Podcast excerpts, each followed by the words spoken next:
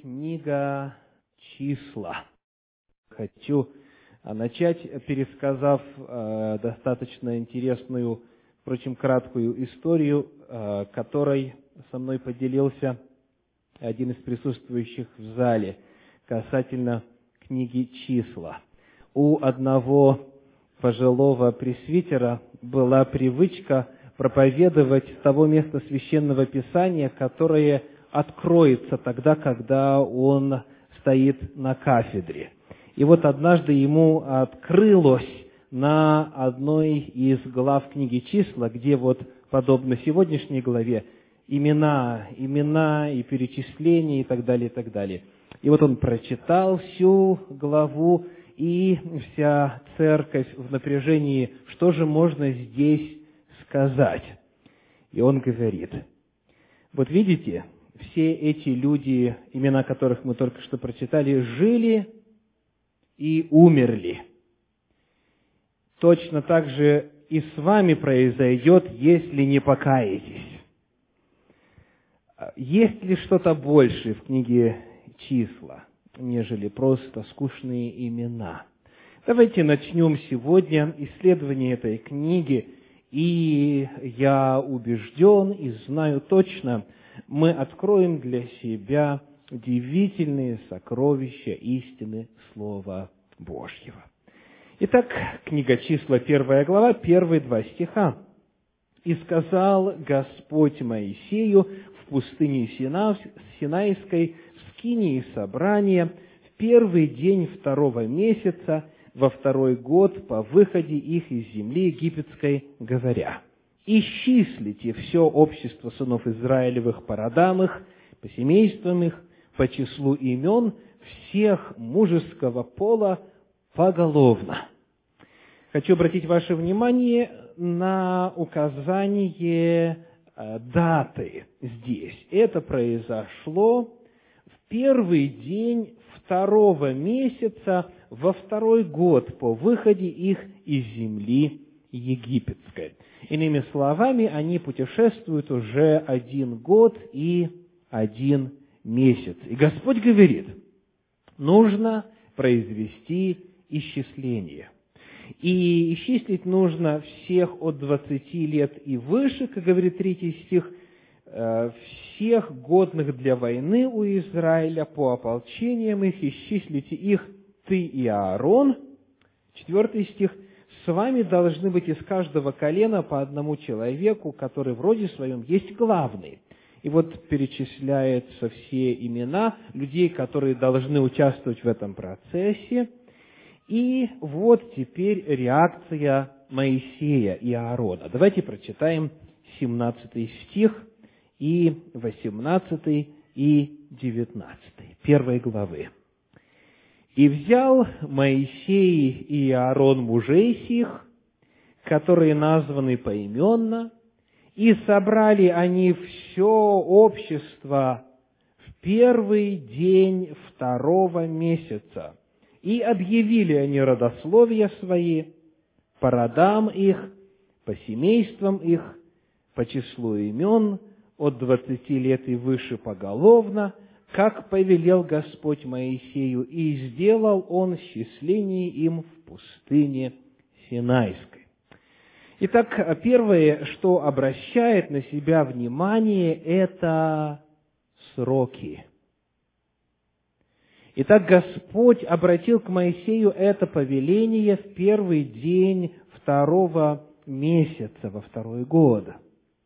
И Аарон и Моисей и указанные лица а, осуществили все это, какой срок? 18 стих. «И собрали они все общество в первый день второго месяца». То есть, когда? В тот же самый день. И это просто невероятно. То есть, иными словами, Вместо того, чтобы назначить через а, недельку братский совет, собрать этих всех 12 человек, посоветоваться основательно, как бы выполнить это все, какой метод использовать, в какие сроки мы можем это все сделать, вместо того, чтобы прозаседать а, много часов к ряду и затем назначить такой, а, так сказать, безопасный а, график решения этого вопроса с тем, чтобы дело выполнить, Моисей делает это тут же, сразу же, в тот же самый день, безотлагательно. Это первый урок, чрезвычайно важный урок. В унисон действиям Моисея звучат слова 118-го псалма. Псалом 118, стих 60.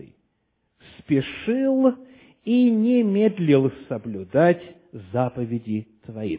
Как только воля Божья становится ясной и понятной, как только задача ясна, как только Господь сказал, сделайте то-то и то-то, нужно приступать к исполнению, когда?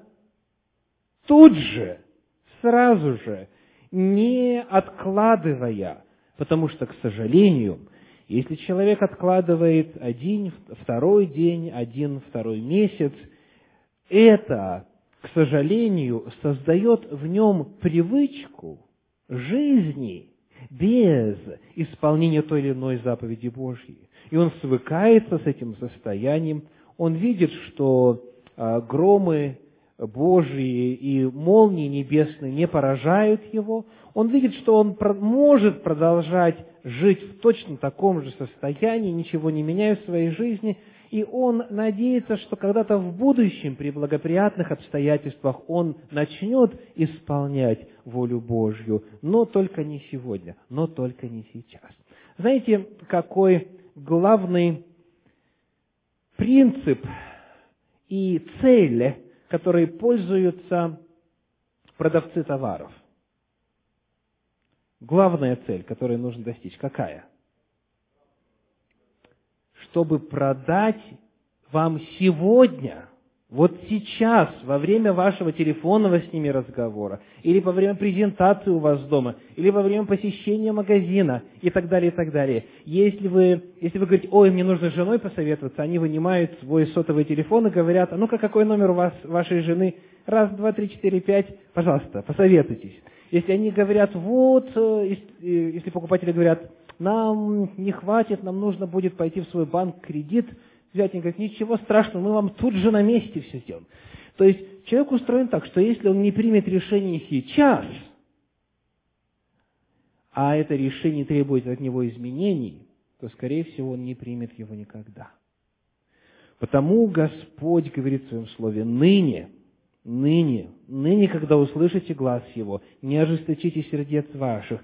Сейчас, когда вы понимаете, что вот это Бог, вот Его воля, вот что Господь ожидает, откликайтесь и начинайте действовать сразу же. Чем дольше человек откладывает решение самых главных вопросов своей жизни, тем труднее ему это решение будет принять.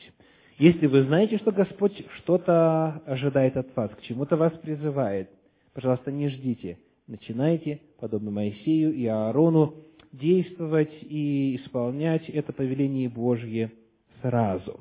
Это первый урок, который мы видим здесь, в первой главе книги Числа. Хотя работа, конечно же, была монументальная и не легкая. Смотрим дальше, третий стих. От двадцати лет и выше, первая глава, первый, первая глава, третий стих, от двадцати лет и выше всех годных для войны у Израиля, по ополчениям их, исчислите их ты и Аарон. Итак, здесь у нас указан возраст начала. Возраст, с которого люди попадали в исчисление – возраст годных к войне от 20 лет и выше. Но здесь не указан возраст конца пригодности к военной службе. От 20 и выше всех годных для войны у Израиля. Кто считался годным к войне? Когда, в каком возрасте человек считался уже а, не военнообязанным. Давайте попытаемся посмотреть. Потому что это, естественно, сразу же влияет на общую статистику. От 20 до какого возраста? Итак, давайте посмотрим книгу Левит, 27 главу, первые семь стихов. Левит, 27 глава, первые семь стихов. «И сказал Господь Моисею, говоря, «Объяви сынам Израилевым и скажи им, если кто дает обет посвятить душу Господу по оценке твоей, то оценка твоя мужчине от двадцати лет до шестидесяти должна быть пятьдесят сиклей серебряных по сиклю священному». Пятый стих. «От пяти лет до двадцати оценка твоя мужчине должна быть двадцать сиклей, а от месяца до пяти лет оценка твоя мужчине должна быть пять сиклей серебра». Седьмой стих. «От шестидесяти лет и выше мужчине оценка твоя должна быть пятнадцать сиклей серебра». Итак, вот здесь, в этом отрывочке, у нас указаны возрастные границы, в зависимости от которых меняется оценка, когда человек посвящает свою душу Господу. То есть это означает, что он дает Господу пожертвование от себя. Для определения суммы пожертвования определяются, а, определяется возраст человека. Итак, какие? От месяца до пяти лет, дальше от пяти до двадцати, от двадцати до шестидесяти и от шестидесяти и, как говорится, до конца дней. Таким образом, мы видим, что а, вот эта вот группа, которая находится, так сказать, в середине, она от 20 до 60, они в одной группе, потому что дальше потом оценка меняется, дальше затем вступают в силу другие оценочные параметры. А, может быть, именно этим нужно пользоваться, чтобы определить возраст тех, кто был годен для военной службы согласно Торе от 20 до 60. Но давайте посмотрим еще одно место Священного Писания. Там у нас чуть больше информации. Книга числа, 14 глава, стихи с 28 по 33. Книга числа, 14 глава, с 28 по 33. «Скажи им, живу я, говорит Господь, как говорили вы вслух мне, так и сделаю вам. Пустыне сей падут тела ваши, и все вы исчисленные. Сколько вас числом от двадцати лет и выше, опять не говорится, а где крайняя точка здесь, от двадцати лет и выше, но упоминаются все исчисленные, которые попали в исчисление, которые роптали на меня, не войдете в землю, на которой я, подъемля руку мою, клялся поселить вас детей ваших, о которых вы говорили, что они достанутся в добычу врагам, я введу туда. И они узнают землю, которую вы презрели, а ваши трупы падут в пустыне сей. А сыны ваши будут кочевать в пустыне сколько? Сорок лет. И будут нести наказание за блудодейство ваше, доколе не погибнут все тела ваши в пустыне. Так Господь говорит, все исчисленные должны погибнуть, и на это дело я отвожу сорок лет. То есть, если мы к двадцати годам прибавим сорок, то получим шестьдесят. То есть, вот как раз вот это исчисленное поколение от двадцати до шестидесяти за сорок лет должно умереть, и тем, которым сейчас двадцать им спустя 40 лет будет 60, это будет новое поколение. То есть это снова показывает, что в исчислении попадали люди в возрасте от 20 до 60. Но еще более ясное заявление на эту тему мы находим в книге Второзакония во второй главе, стихи с 14 по 17. Вторая глава с 14 по 17. «С тех пор, как мы пошли в Кадеш-Варни, и как прошли долину Заред, минуло тридцать восемь лет, говорит Моисей. И у нас перевелся из среды стана весь род ходящих на войну, как сказал, как клялся им Господь. Да и рука Господня была на них, чтобы истреблять их из среды стана, пока не вымерли. Когда же перевелись все ходящие на войну и вымерли из среды народа, тогда сказал мне Господь, говоря. Итак, сопоставляя эти три отрывка вместе, мы видим, что что в исчислении попадали от 20 до 60, это как раз были все ходящие на войну, все способные к войне. Вот когда они все умерли, когда прошло 40 лет, тогда и а, наступила пора войти в обетованную землю. Ну что ж, вот зная все это, что в исчислении попадали от 20 лет до 60, и зная теперь общее число таковых, мы можем с вами достаточно легко посчитать в среднем общее число израильского народа, которое вышло из земли египетской. Итак, сколько всего было насчитано? Числа 1 глава, стихи 45 по 46. 45 и 46.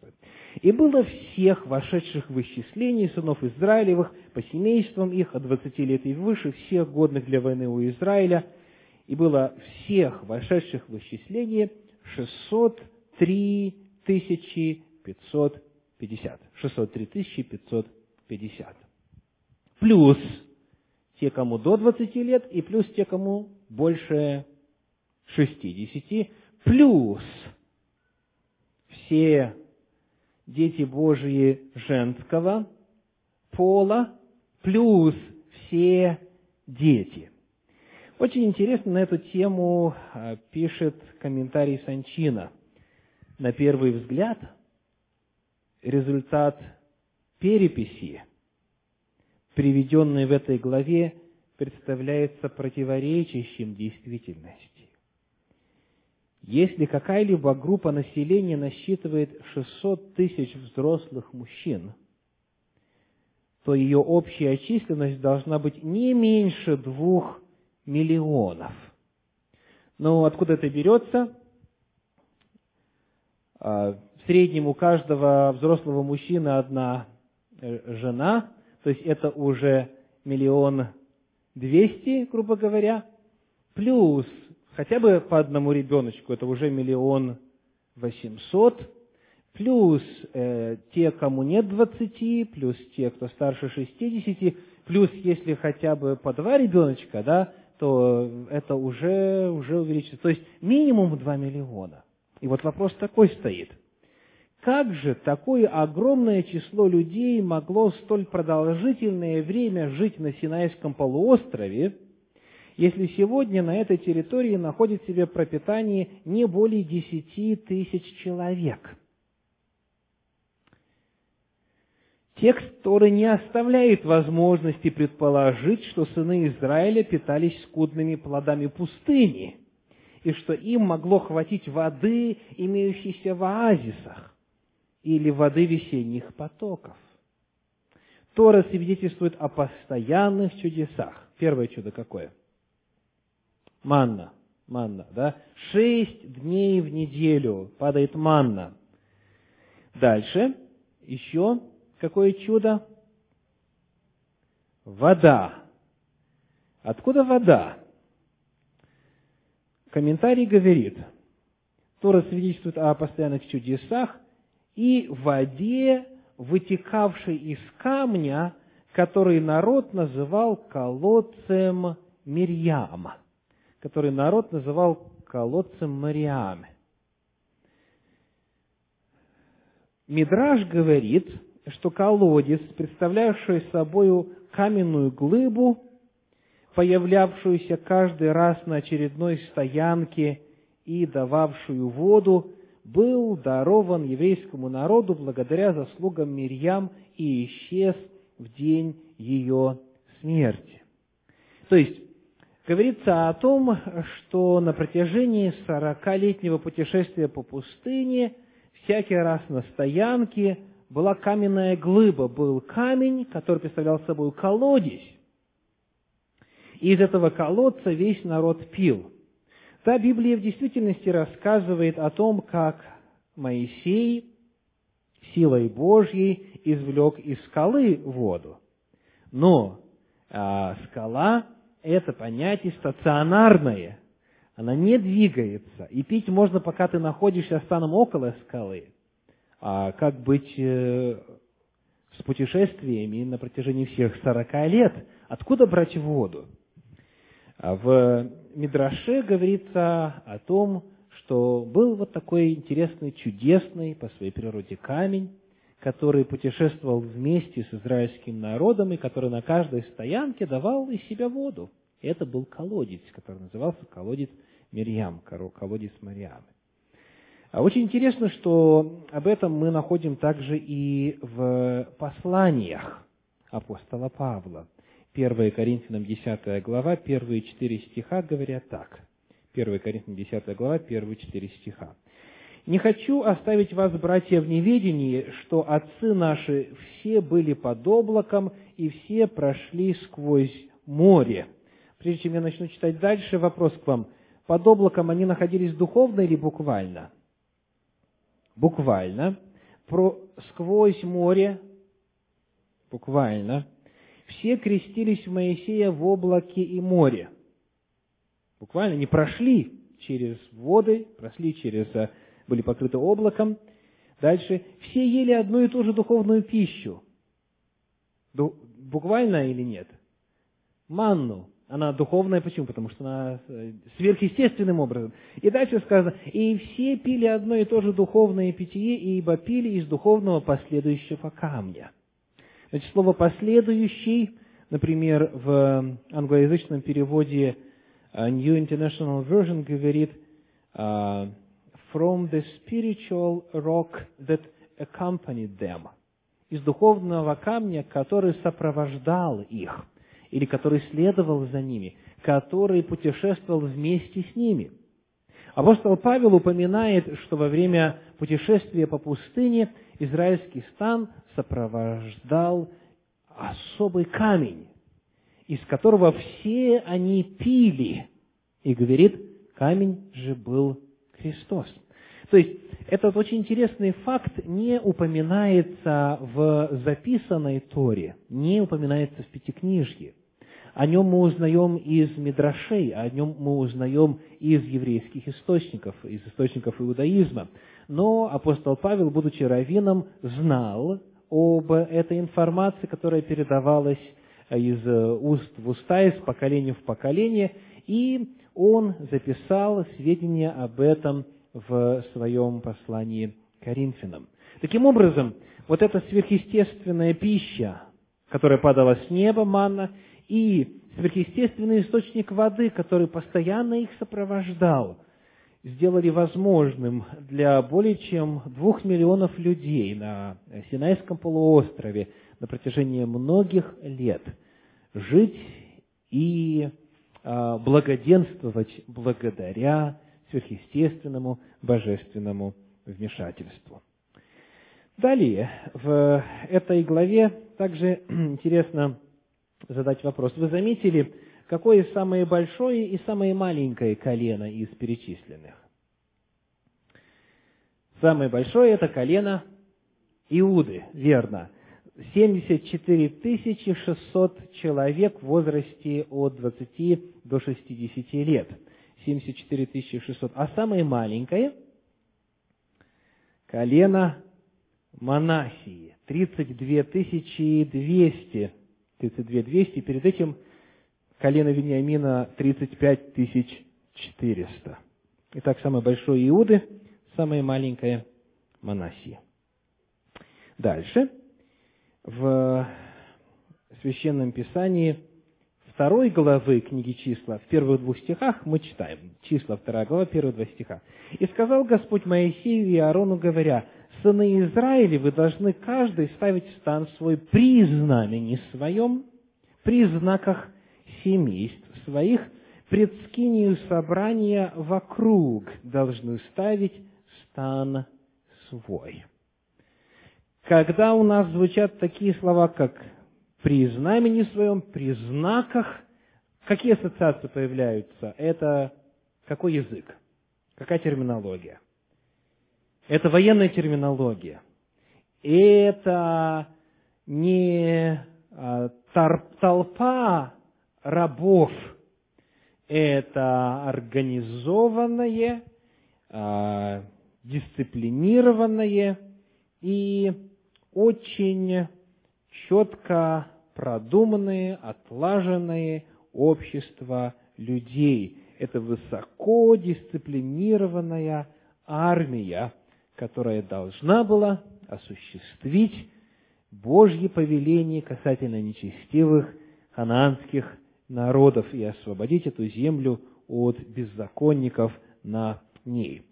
Так вот, а, говоря про, этих, про эти знамена и эти знаки, я хотел бы показать вам сегодня, как они выглядят.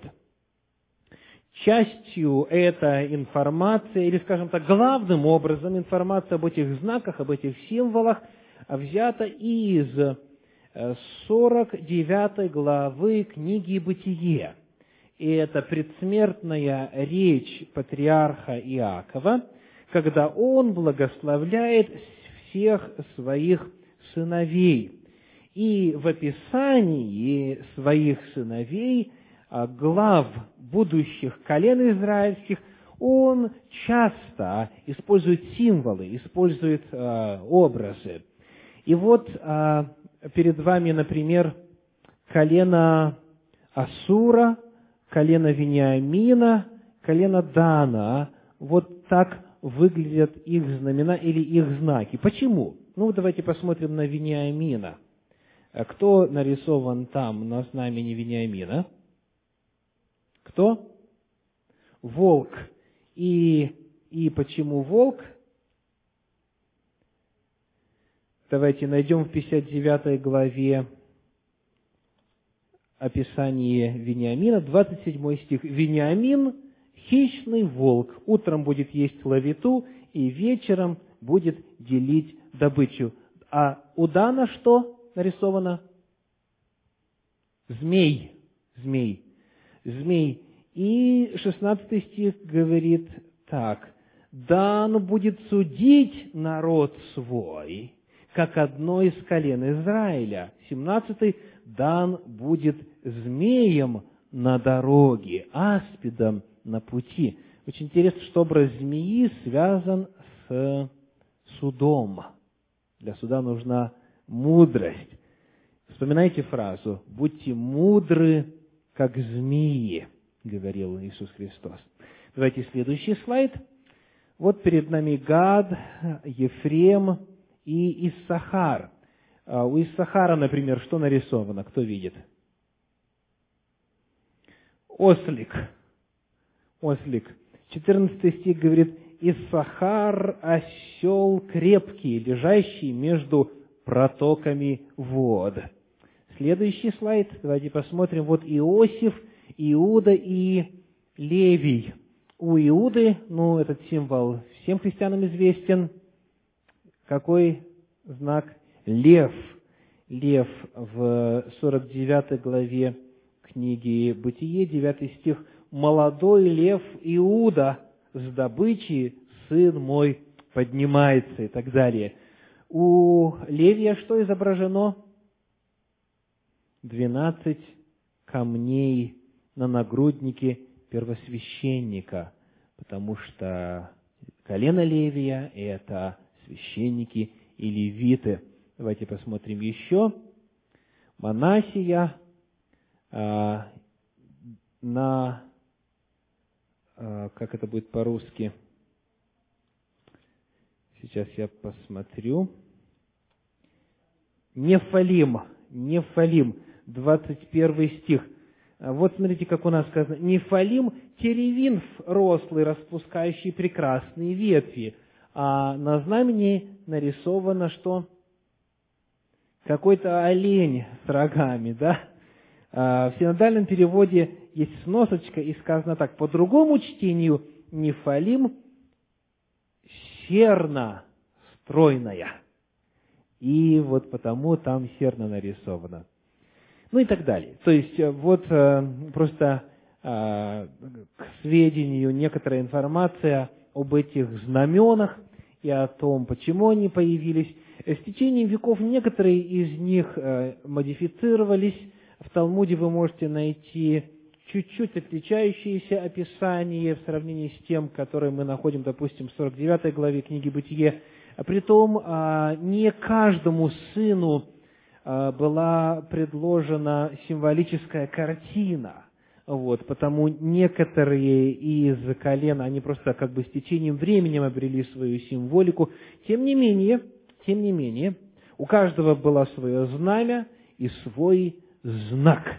Это была организованная, подготовленная группа людей. Ну что ж, а, последний вопрос. Книга «Числа» говорит об исчислениях. Так? С этого мы начали сегодня. И появляется вопрос, а зачем? Вот к чему столь многие и тщательные перечисления. В практике управления Божьим народом периодически появляется вопрос, нужны ли э, списки членов конгрегации, нужны ли списков, списки членов церкви и так далее. Нужны ли списки? Должны ли быть все занесены в список? Вы знаете, что тем, кто родился и был воспитан в Советском Союзе, э, страшно даже подумать, что его куда-то запишут, что его посчитают, а потому что есть, как вы сами понимаете, негативные ассоциации с этим делом. А, но давайте посмотрим э, в перспективе Торы и в целом Священного Писания. Нужно ли считать? Нужно ли считать?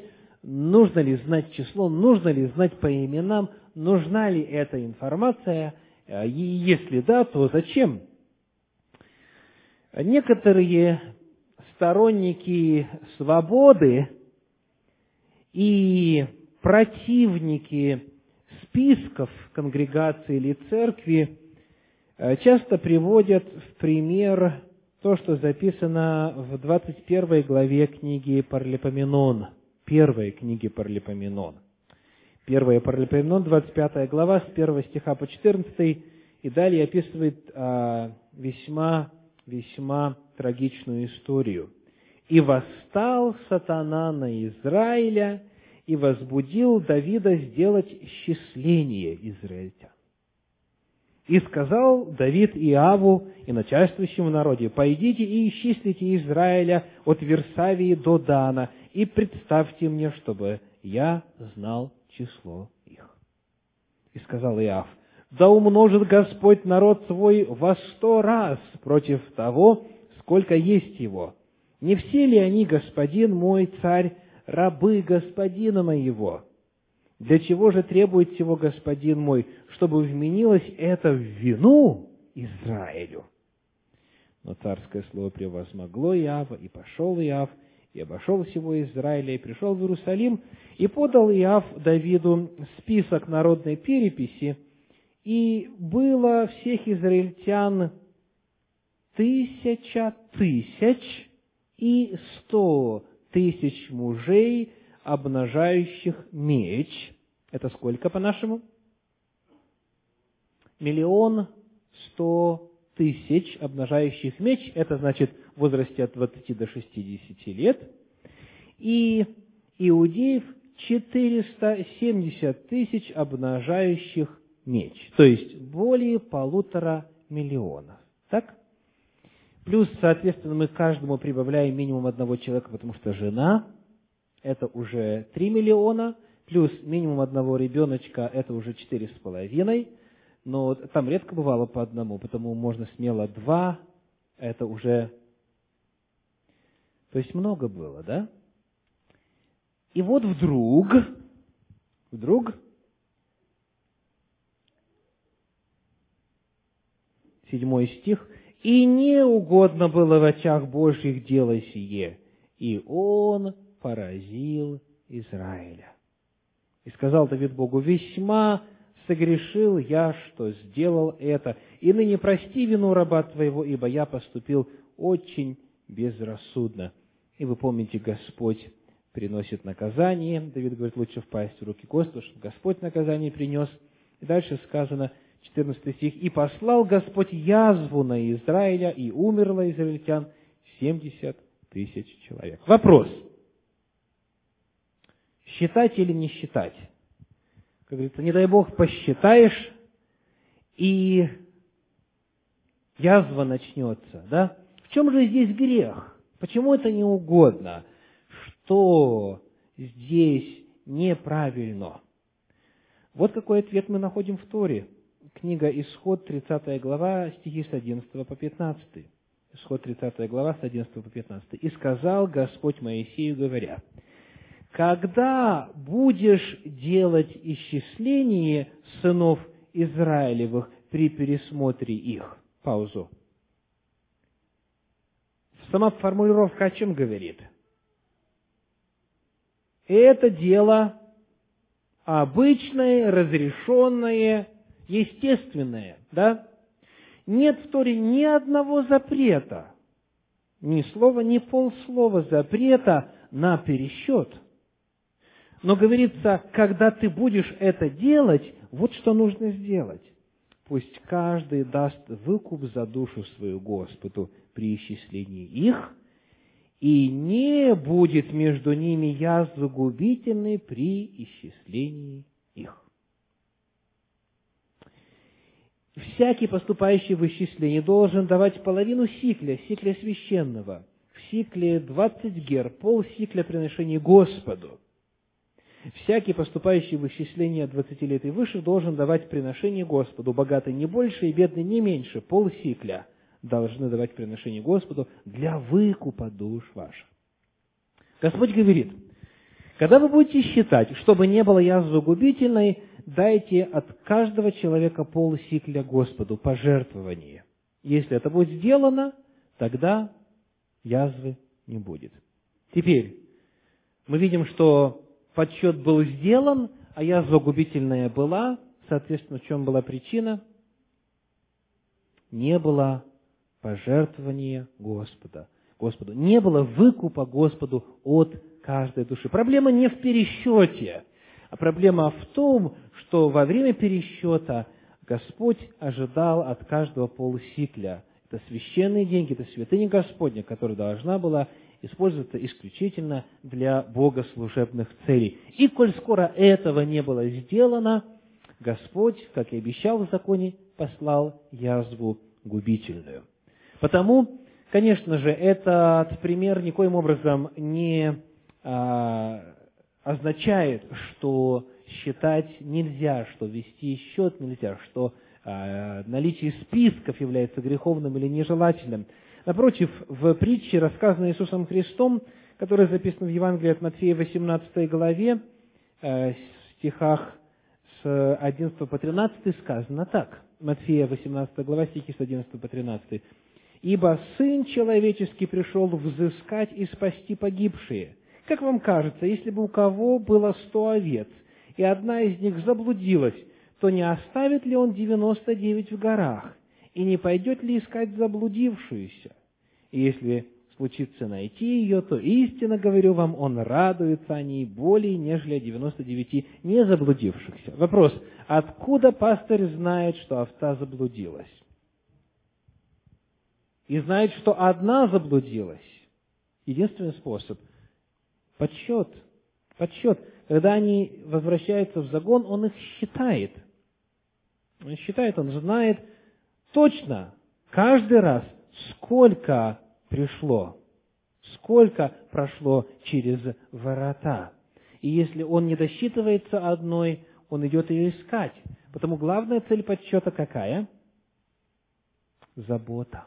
Забота. Чтобы случайно не пропустить человека. Чтобы не случилось такого, что кто-то отсутствует а, и неделю, и вторую, и месяц, и второй, а многие годами – некоторые десятилетиями отсутствуют, будучи в церковном списке или в списке той или иной конгрегации, и об этом никто не знает.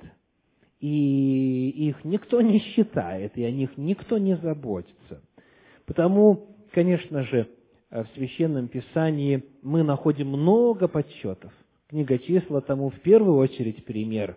И цель здесь в первую очередь заключается в том, чтобы была возможность, зная полностью реальную картину, иметь возможность оказывать заботу о душах человеческих, не говоря уже о том, что в любом войске должна быть а, абсолютная четкость и ясность для того, чтобы боевая задача была выполнена успешно.